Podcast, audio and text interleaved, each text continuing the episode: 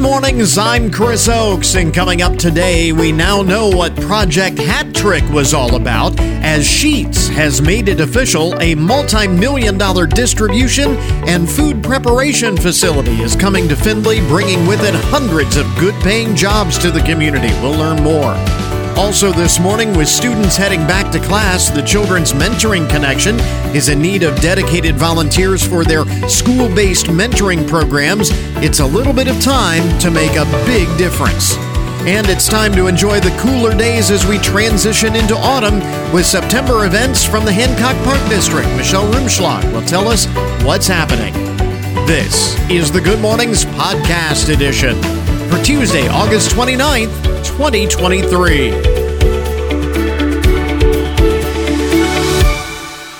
So among the first things you need to know this morning, the most interesting and buzzworthy stories of the day, as we're just waking up, I thought this was important to share. Uh, researchers have collected data on eleven thousand nights of sleep. Now, it's interesting the way they put this. Uh, it's a sleep study. eleven thousand nights of sleep. So it's not like they uh, looked at eleven thousand people. They looked at maybe one thousand people over the course of eleven nights or whatever it might happen. I don't know. I'm just throwing that out there. So eleven thousand nights of sleep total. Maybe they looked at uh, uh, two people over the course of fifty-five hundred nights of sleep. I don't know. Anyway, they looked, they collected this data, and they found that older adults tend to sleep best at temperatures between sixty-eight and seventy-seven degrees Fahrenheit. So if you've ever wondered what is the ideal sleeping temperature, somewhere between sixty-eight and seventy-seven, that's a pretty wide range, actually. Um, I can't imagine trying to sleep if it's seventy-seven degrees in my bedroom. I I, I could not. It's, mine's, I, I've got to be on the, the lower end of that. As a matter of fact, it's kind of interesting. My wife and I, and we did this a couple of years ago, uh, we decided to, even though our home has central air conditioning, we got a window air conditioner for the bedroom so that we can, because we both prefer uh, very cool uh, temperatures to sleep in. Um, we sleep best when the when the room is quite cool. And so with a window unit, we can crank that up and we don't have to cool down the entire house in order to uh, sleep well. Actually uh, saves us money. It's kind of weird having having a central air unit and then a window unit, but it works well, and it uh, uh, actually is. Plus, then in the morning, when you get up and, and you start going about your day, the entire house isn't freezing. You know, when you walk out of the bedroom, it's a little more comfortable. Anyway, uh, sleep efficiency, the study goes on to say, tended to drop as the temperature climbed. uh, Doctor Amir Benasadi, Benasadi says these results highlight the potential to enhance sleep quality in older adults by optimizing home thermal environments. love the way they love the way scientists put things. And to optimize your home thermal environment in order to optimize and enhance your sleep quality. Because sleep needs differ, it may help for couples to sleep in different rooms, which, again, fortunately, my wife and I do not have that issue where uh, we have, you know, we both prefer uh, cool rooms. So not a big deal in our uh, case, but it may be for you and your significant other if you can't agree on a temperature. They say, well, maybe sleeping in different rooms. And that is something that more and more couples, I guess, are doing these days. Other ways to get a good night's sleep include avoiding late night eating, avoiding alcohol, and oh, although usually when I drink alcohol to excess, uh, I have no trouble falling asleep. That's that usually puts me right out. You can avoid alcohol, or you can drink so much that you pass out. One or the other. Uh, that'll get you there. And uh, refraining from caffeine in the late afternoon. That's the other thing. And I find that as uh, the older I get, the uh, less I can tolerate late day caffeine. It used to be no big deal to me, but now uh, I'm a little older, and that's that is a big deal. So. Anyway, kind of interesting there. Um, in case you're uh, waking up this morning, I just didn't sleep well. well. Now you know how to fix that. Um, speaking of research, new research has found that now this, I I have trouble believing that this is legitimate research, but It is out of North Carolina State University, N C State. A study, a research study has found that climate change may have tourists altering their travel plans. In this study, they found that two-thirds of the participants in the study said that they would or might change their travel plans by the year twenty sixty, depending on how severe uh, climate conditions become. Who out there is planning their travel for the year twenty sixty? Who's who's planning their travel for forty, or what, thirty-five, forty years from now? I mean, come on. Honestly, I don't know, thirty-five, forty years from now, I might not even be around. Um, who is altering that? Well, I'm going to have to change my travel plans for the summer of twenty sixty. Come on. Uh, the, uh, the team surveyed one hundred eighty-eight tourists who traveled to visit the cloud forests of southern New Mexico, and seventy percent of those surveyed would change the length of their stay due to climate change. Um, I guess the point of the study was to, uh, you know, wake up the tourism industry and ask them to join the fight against climate change, because they're basically what they're saying to the tourism industry, travel and tourism industry, is you have something to lose here. Uh, the uncertainty uh, surrounding climate change means you could potentially lose a substantial amount of your clientele thirty-five years from now. I don't know. I, I just don't know that that's... I mean, is this something we should be wringing our hands over? I mean, ultimately, yeah, I guess, you know, it's, you know, something to be concerned about. But as of right now, I'm not, I'm not changing my plans for twenty sixty. Not yet. Um, but they do say book early, so I guess. um, speaking of of research and surveys that yield questionable results, uh, this isn't necessarily questionable, but it, it kind of gave me gave me a chuckle when I saw this.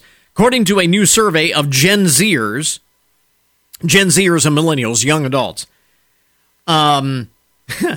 sixty-six percent of Gen Zers and fifty-eight percent of millennials look at their phones while they are cooking.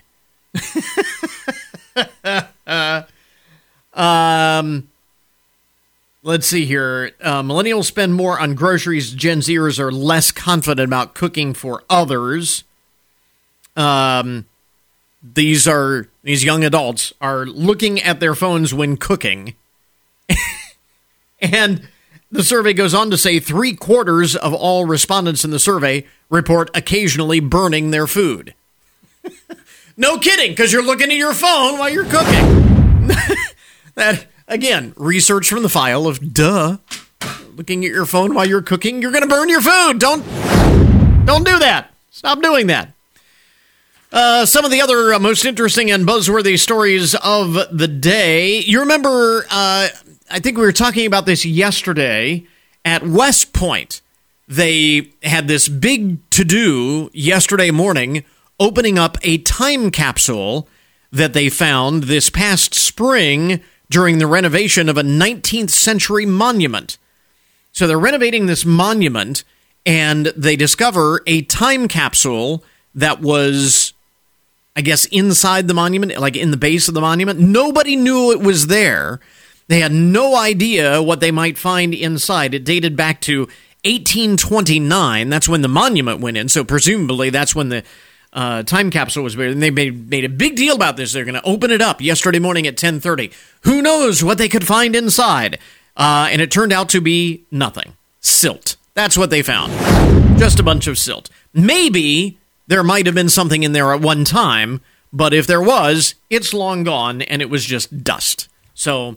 the only thing they were missing was Geraldo Rivera. So, uh, let's see.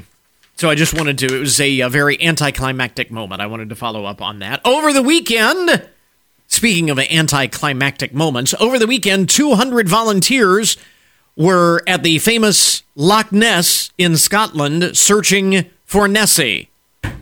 Uh, they had a, a group of a couple hundred volunteers searching for the Loch Ness monster uh, that has been rumored to exist for generations. While some of the volunteers claim to have heard strange sounds coming from the loch, their recorder was not plugged in to document the noises. Yeah, sure. Yeah, sure. That's... oh, I heard noises, but my doggone it, my recorder was not plugged in. Yeah. Uh, Alan McKenna claims to have heard four distinctive gloops. Uh, we all got a bit excited, he said. We ran to make sure that the recorder was on and it wasn't plugged in. Aw, shucks. Organizers of this event conceded that the glooping noises probably were ducks or geese or something like that. Volunteers uh, in this project were given different sections of the loch to explore.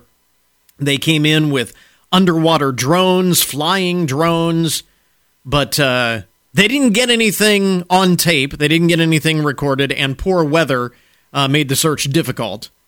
So still no definitive answer on the existence or not of the Loch Ness Monster, even after all of that. And by the way, speaking of things uh, happening over the weekend, this is kind of interesting. Uh, new, set a new Guinness World Record for the longest Philly cheesesteak sandwich. Uh, this is at the Main Street Grill, um, operated operated by Happy Days Restaurants, uh, orchestrated the record-breaking feat uh, with a whopping seven hundred twenty-two foot, almost seven hundred twenty foot long Philly cheesesteak, outdoing the existing record by nearly seventy-three feet. And um, and where was it? And not in Philly. Uh, not anywhere close to Philly. In Lewiston, Idaho. Of course, because if you think Philly cheesesteaks, you think Idaho. So, at least you do now. By the way, uh, and this is kind of interesting, I bet you didn't know this, the previous record for the longest Philly cheesesteak sandwich was held by an Ohio bar and grill, the Steak Time Bar and Grill in Ohio. I don't know where in Ohio, but how about that? I had no idea that prior to this, Ohio held the record for uh, longest Philly cheesesteak. We need to get on this and get the record back. There you go. Uh, some of the most interesting and buzzworthy stories to get your Tuesday morning started. W F I N News, I'm Matt Demchek. Your W T O L eleven weather. Partly to mostly sunny skies expected today with the high in the upper seventies, just a few clouds tonight, a low in the upper fifties.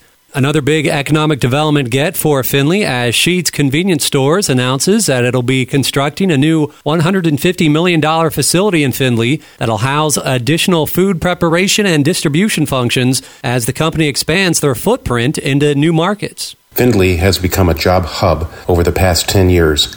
With over twenty-five thousand employees commuting into Findlay during the work week, Sheetz salary and benefits package will attract quality team members from all over Northwest Ohio's robust labor shed. Dan Schaefer, director of Findlay Hancock County Economic Development, says his office is very happy to have played a role in attracting the project and looks forward to seeing the positive impact that Sheetz will have on the area. Get more on our website. Health officials say COVID is still out there and cases are on the rise in Ohio. New state data shows five thousand three hundred new COVID cases confirmed in the past week. That's one thousand cases more compared to the week before. Ohio Health Doctor Joseph Gastaldo from our team of experts explained what this new COVID variant is all about. The concerning thing about B A two eighty-six is that it has many more mutations and we really don't know how it's going to behave. I'm Lindsay Mills. Chopin Hall's Mobile Food Pantry, in conjunction with the West Ohio Food Bank, will be holding a food distribution at Saint Andrew's United Methodist Church in downtown Findlay. The drive-through food distribution will be held on Thursday at Saint Andrew's Church at one twenty West Sandusky from two to three thirty. Get more information on this food distribution and other upcoming events from Chopin Hall and the West Ohio Food Bank in the story on our website. man who served as Ohio State's wide receivers coach will have a new role on the sidelines when the Buckeyes open the season this weekend. Brian Hartline will walk on the field as Ohio State's offensive coordinator for the first time. I think the uh, the ability to open up my, my viewpoints and, and see different things different ways and, and have opinions in areas. Uh, I love the staff. I love the way we communicate. Our efficiency has been awesome. The Buckeyes kicking off on the road at Indiana on Saturday. I'm Adam Kick. Don't forget, you can always get more news online anytime at W F I N dot com. So now our cover story this morning, we now know what Project Hat Trick was all about. Sheetz finally made it official yesterday, a multi-million dollar distribution and food preparation facility is coming to Findlay, bringing with it hundreds of good-paying jobs to the community. And Economic Development Director Dan Schaefer is with us in the studio this morning. So uh, this is a very uh, unique facility, or it sounds like it's going to be a very unique uh, facility, uh, not just a distribution center, but a food preparation facility. So that kind of caught my eye. Hey, good morning, Chris. It's good to be with you again. Uh, yeah, you're exactly right. Uh, this is not traditional distribution in the least. It's really a uh, advanced food production facility uh, with distribution components to their uh, new market opportunities in uh, Michigan, Ohio, and Indiana. And so, uh, yeah, it's very exciting news. Uh, it's a project we've been working on uh, since the end of uh, last year. And so uh, it's coming to fruition. Uh, there'll be some closing contingencies involved. But, uh, yeah, we're we're encouraged by the by the progress. And uh, with that, uh, because this is not your uh, typical distribution uh, center facility, there, you know, this other uh, component, I thought it was also interesting uh, in announcing this that uh, the emphasis was put not only on the number of jobs that will bring the benefits uh, to uh, area uh, to the area, but also to the agribusiness uh, community. Is that because of the food preparation aspect of that? No, I don't think that entirely. I think it's really an opportunity for them to expand their market into the Midwest. Although, to your point, um, it, it does help us diversify our local uh, economy, which can be traditionally automob- automobility manufacturing, advanced mm-hmm. manufacturing and distribution, into the agri sector, into the food production sector. So uh, like Hearthside Food Solutions in Macomb, Manel Milling uh, over in Fostoria, and Hamlet Protein uh, here in Hancock County, Findlay. Uh, it really allows us to expand that sector uh, of our market and the economy. Um, so uh, where uh, specifically uh, is this? I know it's uh, going to be near, what, east of uh, the Lowe's uh, distribution center. So if so. you're standing uh, in front of Lowe's distribution center, it's the property exactly adjacent to the east. Okay. It actually would touch their property. Okay. So uh, technically, uh, Township Road ninety-nine to the north, Township Road two twelve to the south, County Road two thirty to the east. Okay. Um, and we were just talking a little bit before we went on the air. Uh, does this mean that we're also going to get a Sheetz location somewhere uh, in town in the future? And you point out that th- those are actually two different sections of the company. So they are, Chris. And, yeah. and actually, in the last twenty-four hours, that's the primary question I've been getting. Are we going to get a, a Sheetz store anywhere nearby? Yeah. Uh, uh, stay tuned. We'll find out. so uh, I, I'm still kind of uh, curious. The uh, Project Hat Trick uh, moniker here. Um, is is there something more to this than just the uh, the facility that was announced yesterday? I mean, why Project Hat Trick? What is the uh, ex- explanation there? Well, so uh, most of the projects that Economic Development works on, uh, going all the way back to McLean, which was Project Shotgun, uh, which was the Jake Way's shooting range, uh, they have a meaning behind them. Uh, and in this case, the founder of Sheetz, grand uh, granddaughters played field hockey. And yes, you can have hat tricks in gotcha. field hockey. And one of the granddaughters okay. actually scored a hat trick in one of those uh, so, one of those games. So hence, uh, there was a brief, uh, yeah, bit of a connection. Um, although to be to, to be fair, uh, my my office uh, knew the uh, the company name way back at the beginning. So uh, we've been working very closely with them under a non-disclosure uh, agreement, uh, and working closely with the city and the county and the township, uh, state of Ohio as well, and regional growth partnership. There were a lot of hands on this. Um, it, it's kind of interesting uh, in looking at the uh, big picture. There was a time when there was some concern about the the way economic development was was going uh, in the community, and there were people who actually expressed that uh, too many distribution centers. The distri- distribution centers was not uh, was not the future. Uh, that this was not a good way to put all of our eggs in the distribution center basket. However, Uh, it does seem like that has been uh, one of the uh, growth areas, the primary growth area in economic development, and it has actually been quite a diversified uh, group of businesses and companies that have come in with those centers in and around our area. Well, uh, you know, distribution warehousing is a bit of a misnomer uh, anymore in the last ten years. It's really advanced distribution, highly automated, a lot of technology, uh, and, and really high, high-paying jobs. McLean, for example, is in the top ten of companies in the region that, that pay income tax to the city of Findlay. So good jobs, good benefits, uh, but advanced distribution, um, really kind of along the same uh, lines as Sheetz will be, but uh, obviously Sheetz is going to have more production capacity to it. So um, the other thing uh, regarding distribution, and if you want to pick on warehousing, uh, we have this road coming through our town. It's called I seventy-five. Right. And these companies find us. We don't find them. So uh, we will work with everybody that comes to town, uh, but in this case, uh, Sheetz represents uh, a second-generation company, well, well-run, Uh, well-organized, uh, and, and a community player. So that's really not uh, a, a concern so much uh, now, uh, given the fact that it's it's a diverse clientele, that it's a diverse number of companies, and with the, the types of centers uh, that we're seeing. Well, if I could even amplify on the warehousing side of it, when a, when a company like Ball Metal or Whirlpool or any of other manufacturers uh, add warehouse space, it frees up capacity for additional uh, production production lines. So it actually increases their capacity, which is actually a good thing. Um, and as you mentioned, uh, in again, looking at uh, the, the press release and the information that was, uh, was given on this uh, facility, um, these are pretty good jobs uh, that are going to be available, and hundreds of them. Yeah, so uh, across the board, uh, leadership positions, uh, food safety, food science, H R, uh, associate level. Uh, you name it. Um, the company has uh, going to probably spend uh, two to three million dollars on training um, and actually attracting these employees from around the region. Uh, and that's another uh, question I get all the time: where the where the workers are going to come from? We have a very large labor shed in Northwest Ohio, and approximately twenty-five thousand uh, employees and associates drive into Findlay every day for good-paying jobs and jobs that they like. Yeah.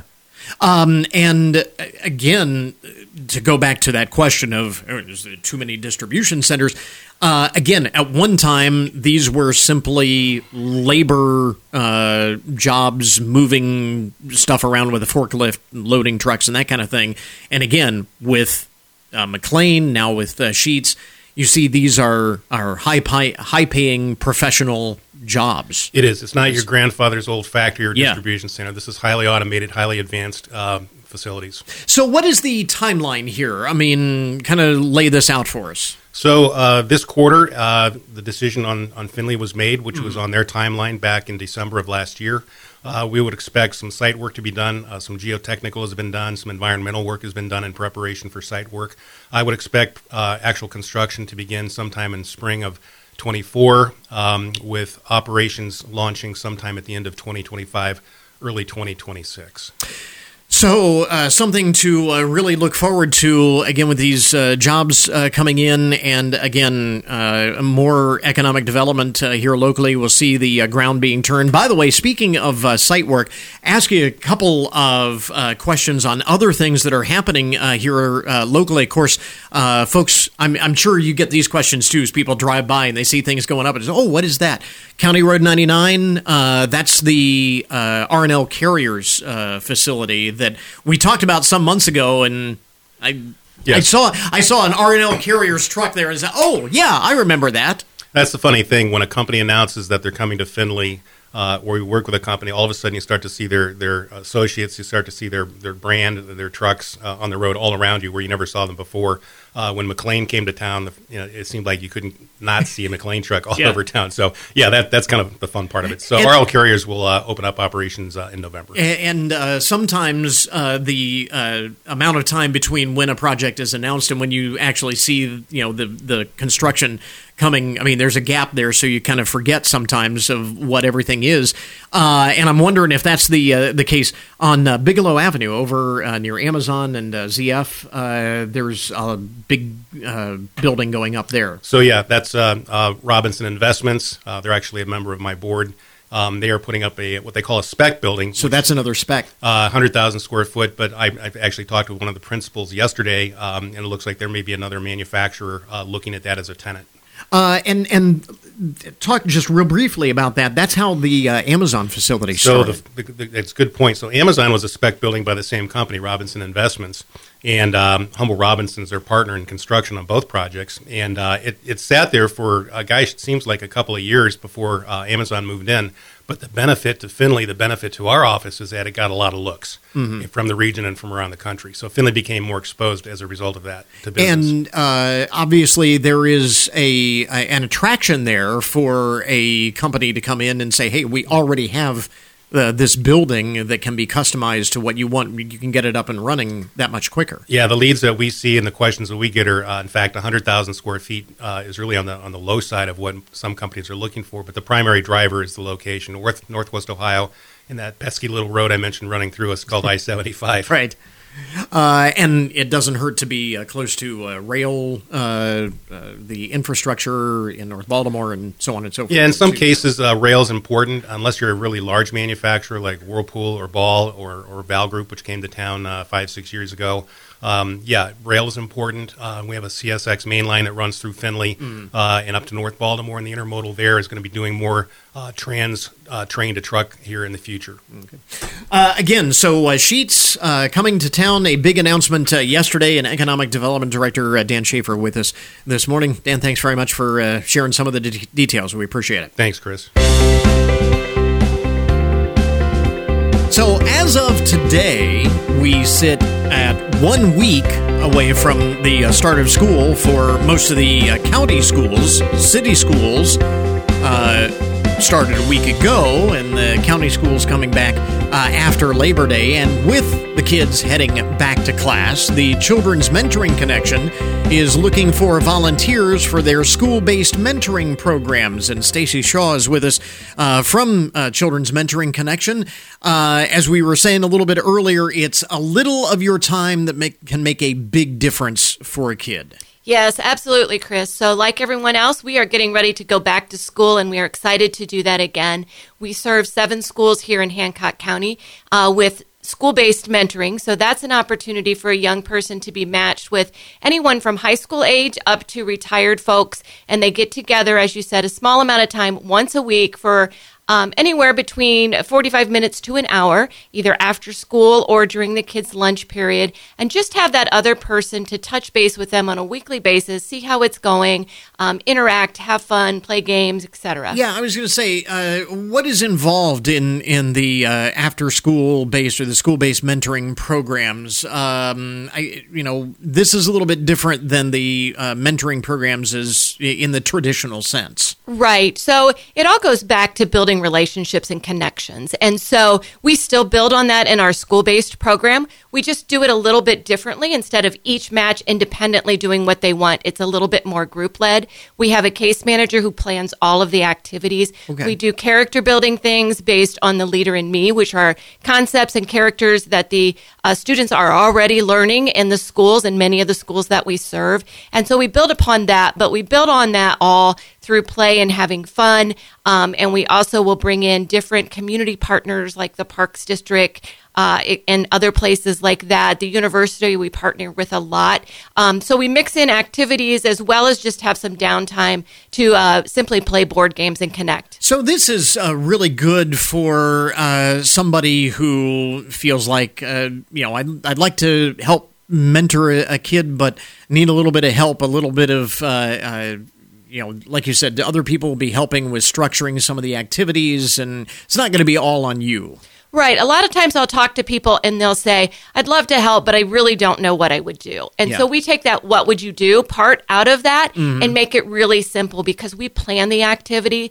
And those activities as they're going on, again, build back to that relationship and that connection. So if Jimmy comes down that day for his for his uh, mentoring program and is just really having an off day. Maybe mm-hmm. he didn't get his homework done or he had something going on with a student. It's more important, that connection. And so that mentor will take a, takes Jimmy aside and say, hey, let's just chat and see what's going on. Yeah, uh, and because that's the flip side of the question is, you know, if you're planning the activities and you're doing all of that, then what are the mentors really needed for? But uh, again, it's that one-to-one connection that you can make. Right, absolutely. Our case managers are really there to jumpstart the activities, mm-hmm. to kind of give you something to do so that we don't have forty-five minutes of people trying to figure out, oh, what do you want to talk about today? What would you like to do today? Yeah. So we give you that idea booster to get started, and then it goes from there. Yeah. Uh, it's important to talk about what this is not. Uh, you talk about what it is. What it is not is like homework uh, help and uh, homework tutoring and test prep and that kind of thing. Exactly. So we're we're not a um, academic-based program from the standpoint of we're going to do tutoring after school mm-hmm. um, once a week. Now, certainly children who may be um, struggling with a particular class or subject might talk to their mentor about that, mm-hmm. and their mentor might give them some tips or remind them that, you know, you're not going to get a good grade if you don't put the time and effort into it and get sure. some good sleep and some things like that. All that good messaging. Right, that yeah. good messaging and that, um, but it's not... Um, let's pull out your homework and, and walk through the last three math problems that you struggled with. Mm-hmm. On occasion, we may, you know, a mentor may do a, that. Yeah, if a mentor is uh, comfortable with that, right, then... Right, yeah. But that's not that's... what our main focus is. The main focus is giving that child somebody to connect with um, because we all know that our teachers are overwhelmed, our parents have a lot going on. And so that's that one person that unplugs with them every week and sits and really active listens to what is going on in their world. Yeah. Uh, so this program has really grown. You mentioned seven schools now are in, yes, involved? Yes, so we're we're so. in seven schools. So we're in the Findlay City schools, um, in a couple of elementaries, as well as the two middle schools. And then we're also in the county schools of Arcadia, Van Buren, and Corey Rawson. Yeah, so a lot of different opportunities. And uh, folks can, uh, can pick where they are... are uh, best suited to volunteer or whether, you know, where it works out best for them? Right, absolutely. So when a volunteer calls in and says, I'm interested, um, you know, this is the time that I have available. So maybe somebody's only available on Tuesdays. So we have three different programs on Tuesdays okay. from during the um, lunch period to after school. So they um, help select which one of those programs works best for yeah, them. You don't have to be in the district. No, then. You, you do not have to be in the district that you're serving. Mm-hmm. Um And uh, or in the school that, that you're serving. Yeah. The only exception to that is our two county schools, Arcadia and Van Buren, are mentored by um, strictly by high school students and mentoring the young people because they're sharing a lunch and being able to do that. How cool is that to get uh, other teenagers involved, other young people involved at uh, mentoring the younger kids? Right, absolutely. It's um, one of my favorite programs because it's almost yeah. a program within a program mm-hmm. because we get to see the high school students really grow in their um, in their own skills, and because again, a lot of it we just start the we just start the activity. Yeah. But they're they're the ones that are there, and the really um, interesting thing is that the high school students seem to initiate that bond quicker. Um, simply because out of the gate, they have a lot of shared experiences, especially mm-hmm. when you're talking those smaller county schools. Right. They've had the same teachers. They um, and it gives the opportunity for the elementary kids to think about, oh, I could be involved in music because the high school student will share, you know, the show choir experience that they have yeah. or the sporting activity that they are or in the band. So there's a lot of that. And then also with our high school students, when they're involved in things outside, um, like we had a high school student who was a volunteer fireman as well as he was a high school student. Hmm. Helping them. So we had him come and talk to the kids so that yeah. the kids can see, I don't have to wait till I'm thirty to figure out, you know, and to, to have that career. Yeah. Uh, I can start earlier. That's really cool. So what is involved in becoming a uh, school-based uh, mentor? Right. So um, so there obviously is an application process, as there is for all of our programs. Mm-hmm. But you can simply reach out to us by giving us a call um, at our office, which is four one nine, four two four, nine seven five two. Or you can go to our website, which is c m c hancock dot org. And there, from there, you can click on the interest form, and then we'll reach out to you. I don't mean to put you on the uh, on the spot with an exact number, but I mean, how many mentors do you need to make this program work? Well, last year we served around one hundred kids in our school-based programs, um, and so ideally it would be great if all of our kids had a one-to-one match. So yeah. with our school-based, because it is in a group um, that we do have some mentors who will mentor two or three children. So mm-hmm. the more mentors that we have, the more individuality that we can provide each session. So I guess the uh, answer would be you can never have too many. Uh, that would always be my answer. If folks are interested in uh, learning more about the program, how do they go about getting started? Uh, just give us a call at four one nine, four two four, nine seven five two or check out our website, c m c hancock dot org. And again, with uh, school starting right around the corner, now is the time to uh, to do this. Uh, with the kids heading back to class again, Stacy Shaw from the uh, Children's Mentoring Connection with us uh, this morning, talking about their uh, school-based mentoring programs now in seven schools. That's really cool. And uh, Stacy, thanks very much for dropping by. We appreciate it. Thank you, Chris. Got more information, by the way, at our webpage at uh, good mornings dot net. You can find the link there. This is Good Mornings with Chris Oaks on thirteen thirty W F I N, W F I N dot com and ninety-five point five F M. We interrupt this program to bring you a broken news alert. Oh, the irony. A Chicago T V news crew reporting on a string of robberies in the city's Westtown neighborhood became the story themselves when they were robbed at gunpoint. Happened early Monday. I don't mean to, I mean, being robbed at gunpoint, that's a pretty uh, unnerving experience, and I feel for the reporters, but it's just ironic that, uh, according to a report in the Chicago Tribune, the reporter and photographer for a Spanish-language T V station in Chicago were filming a report uh, on a string of robberies in the early morning hours on North Milwaukee Avenue when three men wearing ski masks and brandishing firearms robbed the news crew. uh, they were approached and, and robbed, according to the vice president of news at Univision Chicago, Luis Gon- uh, Godinez. Uh, mainly, the uh, robbers got off with personal items, uh, but they did take the T V station's camera. The Chicago police identified the victims as a twenty-eight-year-old male and forty-two-year-old male uh, who were outside when the three men drove up in a gray sedan and black S U V. After taking the items, the armed robbers fled uh, in their vehicles. No injuries are reported, and no one is in custody. So that's... And uh, apparently they didn't get their report. They didn't get their... They didn't get an exclusive there, though. That's one way. Reporters like to report on the story. They don't so much like to be the story, especially in a case like that. But... Elsewhere in the broken news this morning, the odd and unusual side of the headlines. Police in Florida... Uh, broke up a scam where a couple of men uh, ended up pilfering more than a million dollars from Uber Eats over the course of about a year and a half by posing as both customer and courier. You see, this is the way the scam worked. Uber Eats provides gift cards to couriers who grocery shop for customers. You place an order on Uber Eats. Uber Eats then gives a Uh, gift card to the person who does the shopping for you, and then when you pay Uber Eats, you reimburse them for the gift card that they, right? So that's the way the uh, system works. The scheme involved one man ordering the groceries.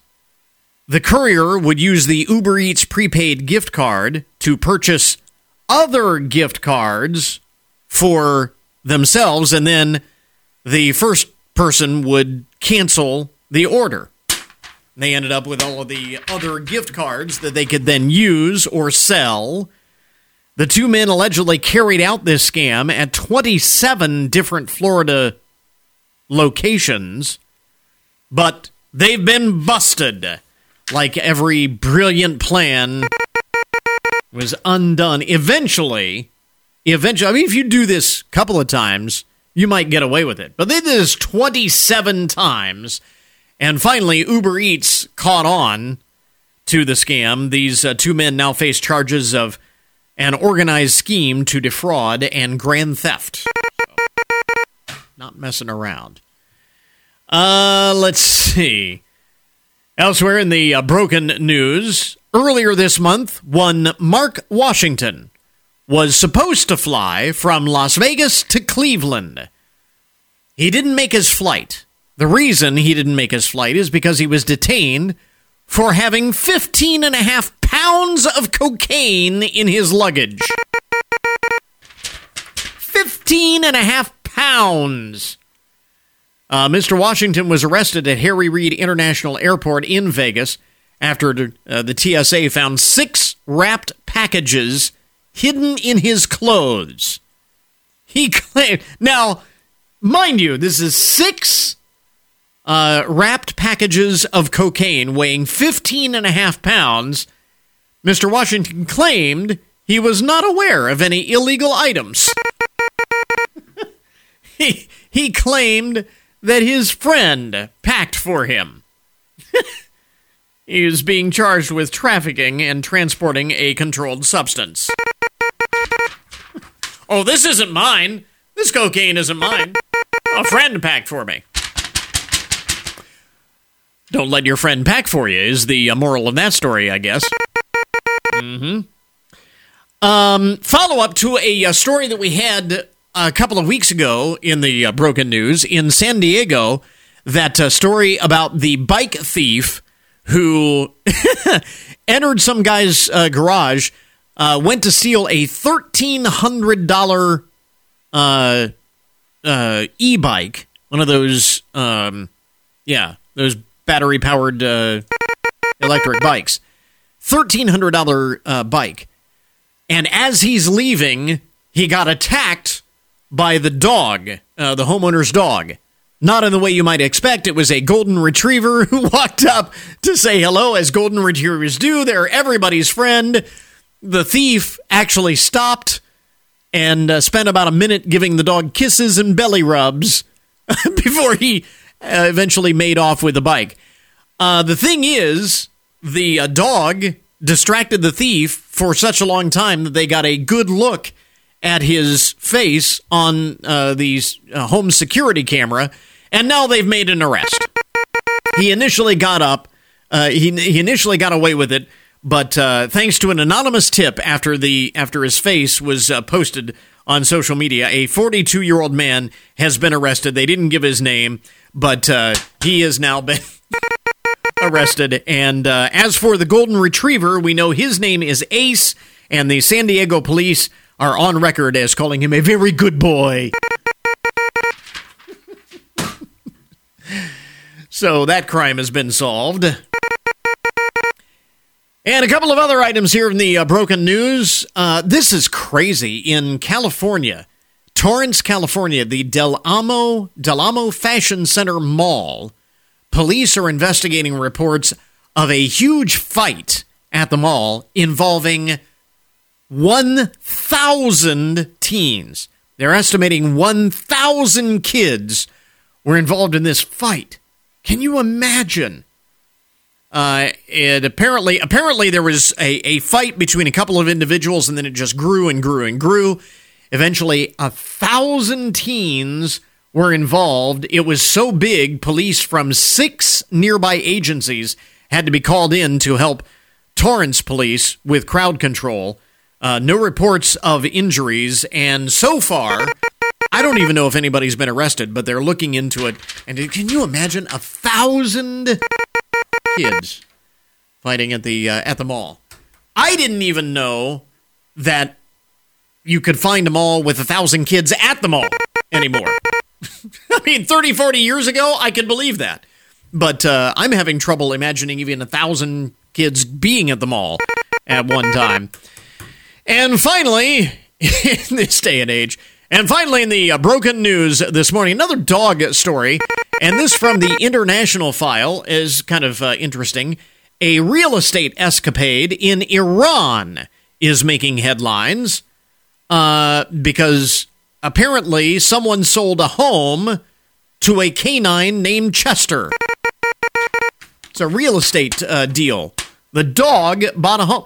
Iranian media had a field day reporting this canine condo caper after a video went viral. Footage showcases a childless Iranian couple waving goodbye to their property as they sign over ownership to Chester, who seals the deal with an artistic paw print on the purchase contract.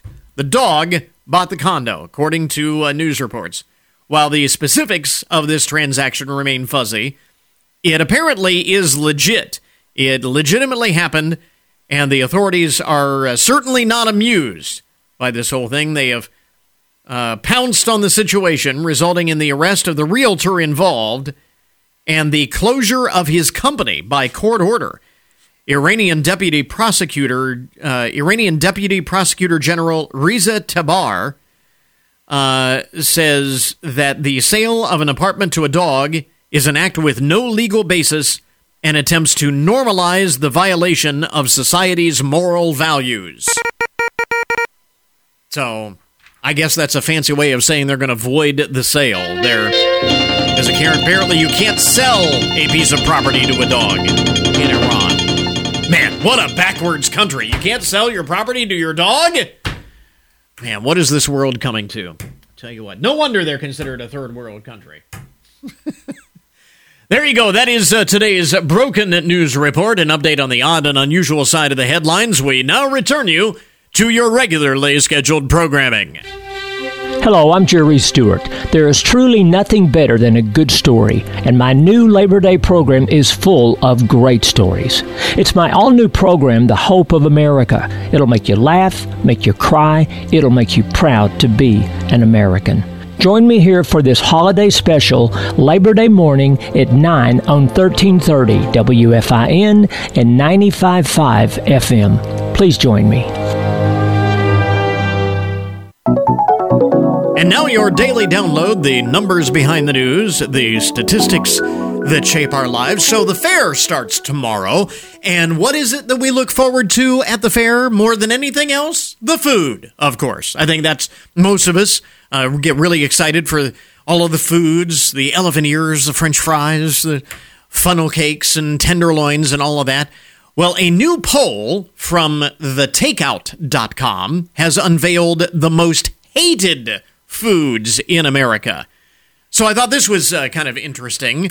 Um, fifty percent, fully half of Americans in this poll say that they hate, absolutely hate, anchovies. At the top of the list, anchovies, the most hated food in America. Um, let's see here. forty-five percent say that the food that they hate more than anything else, black licorice. Black licorice. And uh, forty-one percent say oysters. So those are the top three. Uh, anchovies, black licorice, and oysters.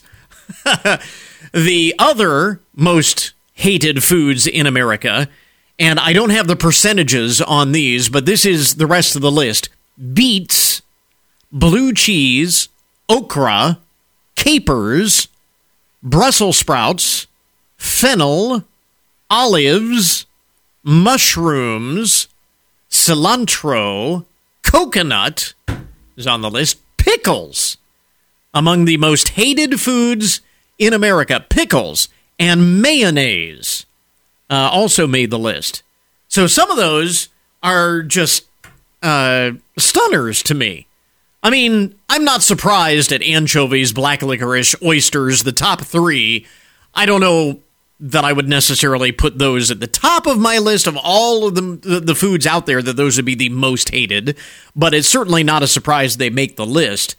But uh, some of those, mushrooms. Now, I don't like mushrooms, but I'm surprised that enough other people don't that it actually makes the list of most, most hated foods in America.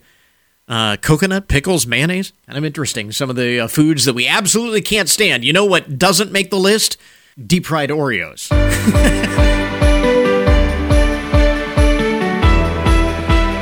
Heading into the Labor Day holiday weekend, usually I think most of us uh, consider this the end of the summer season, the beginning of fall, and meteorological autumn begins the first of September, so there is that. Time to enjoy the cooler days as we transition into the new season with September events from the Hancock Park District. And Michelle Rumschlag is here to tell us what's happening. First of all, yes, uh, the last weekend for the uh, Zonta Landing boat rentals. Yes, right? So we're open all weekend, so Saturday, Sunday, and Monday, and Monday. on Labor Day will be okay. Our last day. Um, because so, that's a summer thing, and summer is coming to an end. It, it, right. Like you said, meteorological, meteorological summer, yes. Yeah. Technically, we still have till later in September. Right. But by, right, everybody else is going back to school after Labor Day. And everybody, all, yes. all us normal people uh, consider this the end of summer. So, yes. Though the temperatures, I mean, we're going to have, no, hopefully this is our last heat hurrah we were talking about next this. week, and we were, then we were talking about this yes. off the air. You remember when the when Findlay City schools went back to school uh, last week? Yes, uh, we had those ninety degree days. So Mother Nature, I guess, is saying to the uh, county school kids when they go back to school, you should get in on the fun too, and giving us another uh, few days of ninety degrees. So right, so for those people, yeah, yeah and it starts like Saturday, so this weekend. So yeah, if I mean, there's yeah. people that want to be on the water when it's nice and warm, and here's Perfect. your land. Last chance. Yeah, so again, um, down at Riverside, right? It's on to landing, paddle boats, canoes, kayaks. Starts at one o'clock. Last rental at six thirty. Of course, cash okay. or check. Um, and then we'll close our regular rentals um, until next year for Memorial Day. But right. we do offer self-guided fall flow trips, um, looking a little different this year. And then that won't be starting until the second week in October. Okay. So we've got a little cooler weather, and the thought is we'll have beautiful fall color right. at that point. Mm-hmm. So those take place Saturday and Sunday. You have to get online and register for those. Okay. Um, the Friday before, we only take a certain amount, and then that goes through the first weekend in November. So okay. it looks a little different. Pedal boats will go away for storage. It's just some canoes and kayaks okay. for that. So if you're like, oh my gosh, there's no way this weekend because... I get it. I've got football. I've got on. I've got yeah. cross country. Of course, the fair. There's a lot going on, but just know that you know. Last week for the uh, Zonta yes. Landing boat rentals. Yes. Uh, then, as we get into the month of September, what is uh, going on? Um, so again, all programs are at Hancock Parks dot com. Um, but starting next Tuesday on September fifth, we're doing a Pollinators in the Park uh, program, and so this will be taking place. Um, at Litzenberg Memorial Woods in the south side. So okay. you're going to park in that south parking lot.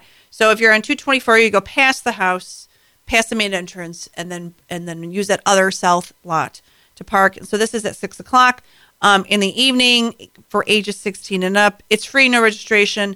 But again, um, of course, we do our prescribed burns, which we did out there. So we've got a lot of renewal of flowers and grasses. And so there's just all kinds of activities happening in the you know in in that type of habitat. So we'll be talking and looking for bees, wasps, different okay. insects and stuff, those that are pollinating um, our plants. And so this is for Tuesday, September fifth at six o'clock at Litzenberg. Should be interesting yep. because those yep. are things that we generally try to avoid. And maybe look, or when you're, well, yeah, I don't need to get up and close with all right bees and wasps, but you know you just don't maybe think, or it's just you know. Right, everything's outside, and you don't, yeah. you're not as tuned to. I look for that stuff, but that's me and my job. That I'm always scanning and oh, what kind of butterfly is that, or what's that and right. stuff. But right, just a way to really, you know, get a closer look of what's actually happening, mm-hmm. right, and what's what's Absolutely. on those plants, and maybe right, learn to identify those. Uh, what else uh, we highlight in the uh, month of September? Um, so our um, monthly open house at the Discovery Center will be taking place on Sunday, September tenth. And this one's going to be on raptor migration. And so, again, um, like you said, it's kind of with the cooler weather. We're mm-hmm. shortening our daylight. Um, it triggers animals to get ready for that fall season going into winter. And so a lot of those migrate. Um, I know I've seen bigger groups of, like, turkey vultures are starting to gather up. And so this is a big push for those hawks Um, and other raptors that don't stick around to kind of gather okay. up and fly south. So it's really the uh, the shorter days yes. that trigger, not the cooler weather. No, because, I mean, we got nineties next week, and then, like, this morning it's nice and cool. So mm-hmm. it's not temperature, because Mother Nature's all over the place with that. But really, it's, it's, it's funny, because after the first day of summer, we start losing daylight. Mm-hmm. The first day of summer right. has the most daylight, and then you don't notice it until you're like, Like now I'm like, oh, the sun's setting by yeah. eight o'clock, where it wasn't, I felt like nine o'clock only a couple weeks right, ago. Right. So it kind of triggers the animals, right. Yeah, they notice it the way we notice it.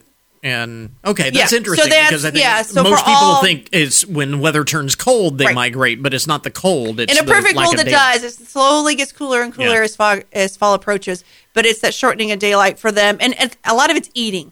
A lot of it animals need to eat because they're going to hibernate. They're going to get fatter or grow thicker fur because they're going to mm-hmm. stay active in the winter, yeah. or things are going to migrate. And not just and not just raptors. Yeah. Your warblers and other animals, waterfowl will do that too. But this will be highlighting, again, um, the different raptors that are living in Ohio, who might we see, because some of those we only see during migration. We see them go through in the spring mm-hmm. as they go up to north into Michigan and Canada.